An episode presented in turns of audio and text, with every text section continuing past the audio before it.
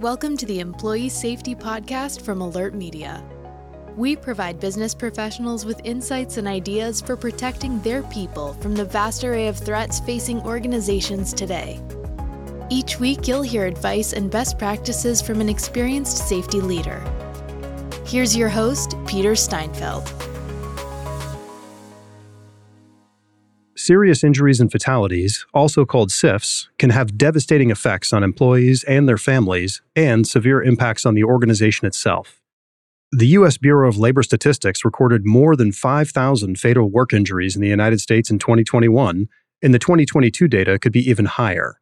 That's why we're kicking off National Safety Month with a special two part series on how to prevent SIFs in the workplace. For part one, I invited Laurel and Russ Youngstrom to share their deeply personal story of how a serious workplace injury impacted every aspect of their lives. Now, Laurel and Russ travel the world speaking to companies of all sizes and industries on the importance of holistic safety training and prioritizing SIF prevention. Let's listen to their story. Laurel, Russ, really appreciate you guys being here today. I was just so moved when I heard your story, and I look forward to sharing it with our listeners you know, we can talk theory all day long, but it's incidents like these that you're going to talk about that help people understand why employee safety is so important. So thank you again. I really appreciate you taking the time. Well, thank you. Thanks for having us. Thank you for having us. So let's go ahead and jump into it. What happened in your past? The accident, the morning I fell, gave Laurel a kiss goodbye. Our son Spencer was asleep. Once uh, I got to work, I signed the clipboard and then we got our swing staging and our safety lines all hooked up at the top of the building. And we got everything inspected by management, and they gave us the okay to start power washing the outside of the paper mill. So we're power washing, we're making good time. I'm unhooking here and there. So it was my idea let's climb on top of the handrail to get better leverage. When I stood on top of the handrail, my safety line was in a bad angle. And so I unhooked it and I was unhooked, but I had a weird feeling and I looked and our safety guy, Rex, was watching us. I climbed on top of the handrail to get better leverage and then I climbed back down. I felt comfortable. I looked down, conduit, crossbeam. There's not any way I could have fallen through all that. So I uh, climbed up on the handrails. And so, right when we got ready to pick it up, it was really odd. The chills the goosebumps went down the back of my neck like fingernails on a chalkboard. It was a signal from the guy upstairs, like, don't do this. And we picked up the scaffolding, we picked it up, and it came back. And by the time I blinked, it hit me in the chest and threw me down 30 feet. Hard hat flew off, safety glasses flew off, and it got so quiet. And the first thing I remember was the gentleman that got me the job. He told us never land on your feet. You'll blow your ankles, knees, and hips. And so hit sideways, roll, and walk it off was my first thing. And so I'm trying to find my legs while I'm falling. Then I can finally see them. And so I got ready to land on the right side to hit and roll. And then my right leg got stuck in some airline and then stopped me and then bungeed me back up and at that point, I was completely lost. And the first thing I felt was a humongous explosion in my head. I landed head first, and then I felt a big snap. And it's like, okay, what just happened here? Get up, walk this off. Couldn't get up. I relaxed, tried to get back up. Then I realized I can't breathe. And so I tried to relax and I tried breathing, still couldn't. I kept my eyes closed. And then I got warm. The pain went away. I was, I don't know what you call that, but I was fine with it. All of a sudden, somebody grabbed my hands and snapped me out of that transition. People started to show up and uh, laying there when the paramedics showed up, they said to call air vac. And then the whole mood changed. So they transported me to the nearest hospital because I started to bleed out inside because I punctured the lungs with the broken ribs. So they took me to the nearest hospital put me through a MR, MRI machine. And I came out the other side, and this female trauma ninja nurse lady leaned over, got about two inches from my face, and she told me, You broke your back in three places, severed your spinal cord, you're confined to a wheelchair. uh uh-uh, uh, no, You don't understand. This doesn't happen to a person like me. About three hours later, they put me in my little private room to get me kind of stabilized. And then it happened. Laurel walked into the room. What do you tell your wife? What do you tell your loved one? So I told her what the doctor said. She thought I was joking, but she broke down and cried, and I broke down and cried. Wow. I can't imagine what that was like to go through for you. And then, Laurel, where were you when all this was happening? I was at work, actually. I was I was working in a nursing home in Washington State, and it was five o'clock on a Friday night, and I was ready to go home. And my supervisor said, I had a phone call. Nobody wants to get that phone call. Nobody wants to make it. My heart goes out to you if you've ever had to do that, because it's probably one of the hardest things you'll ever have to do. Mm. All they could tell me is that my husband had been in a serious accident and that I had to get to the hospital right away. I drove myself to the hospital, not even knowing if I was already a widow. Wow. Well, I know a lot has changed since that fateful day, but how was your organization affected by your fall? The company I worked for, they did everything possible so they wouldn't have to make the phone call. The day I got hurt, our safety guy was there that day watching us. And uh, I never got caught working unsafe. People ask me if my fall protection failed. I tell them, no, I did. Mm. People ask me how much money I made. Did you sue the company? No, my accident was my fault, and I have to take responsibility for that. What about some of the other people you were working with? What was their life like afterward? They had to go to counseling. I didn't hurt anybody else physically, but I did mentally. And the gentleman who got me the job, our safety guy, I hurt them so bad. The guilt doesn't go away, you just get used to it. Wow. So I think that's a big thing that people don't realize. There's usually one or maybe a few people that get hurt physically, and that's easy to see. But then it's all the mental stress that other people are suffering from. And like you said, it doesn't ever go away. You just hopefully can get used to it to one level or another. The day I got hurt, they cut all my clothes off. And so the next day, our safety guy, uh, Rex, went under the caution tape and gathered my belongings. And one item he found was my safety harness buckle that the fire department cut off. And he put that on his desk for 21 years as a reminder. And so when somebody would come up with an idea that wasn't safe, he would tell them my story and show them the buckle. I told him so many times, get rid of it. Don't put it on your desk. But he chose to keep it there for 21 years. And when he retired, he gave it to us. And when he gave it to us, we were talking to the company where I got hurt. And it was extremely emotional for Laurel when he handed it to her. That's a great story. And I can imagine from his perspective, I'm sure it was devastating. And having that there as a reminder probably helped him get through things to a certain extent.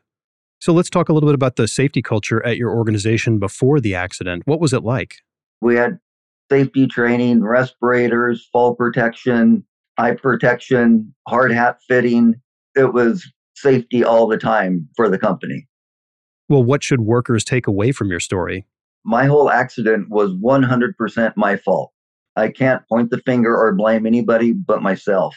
Well, Laurel, what would you say? What would you add to this as far as the workers out there who maybe don't really participate in the safety briefings or they take risk that they shouldn't? I think they need to think about the rest of their life, not think about work so much. It's just so easy to get focused on the task at hand and forget why you're there. You're there to make a better life for you and your family. They're not going to have a better life if something happens to you.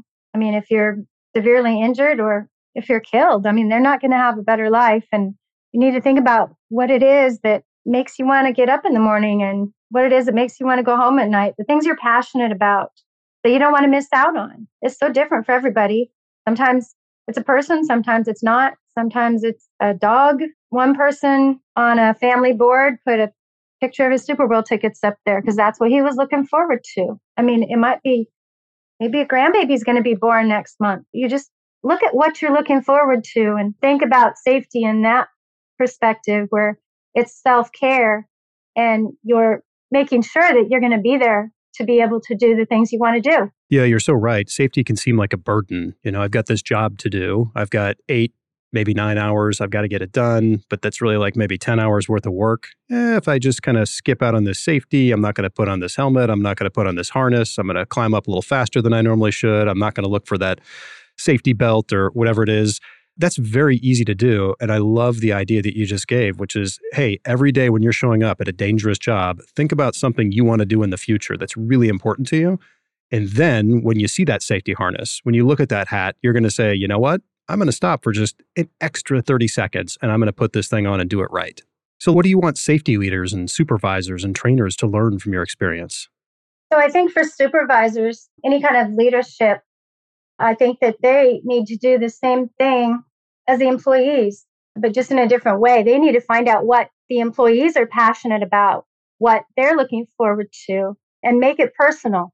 You know, make safety a relationship, not just a bunch of rules and regulations. Get to know your folks. And when you're coaching, say, hey, Maria wants you to be up there on that ladder without a harness, or you put on your safety glasses. Don't you want to see that new grandbaby that's going to be born next month? That kind of stuff. Now, we heard a story from a gentleman about three months ago. He had a 20 foot fall, but he, he got a brain injury from it. And his daughter just had a baby.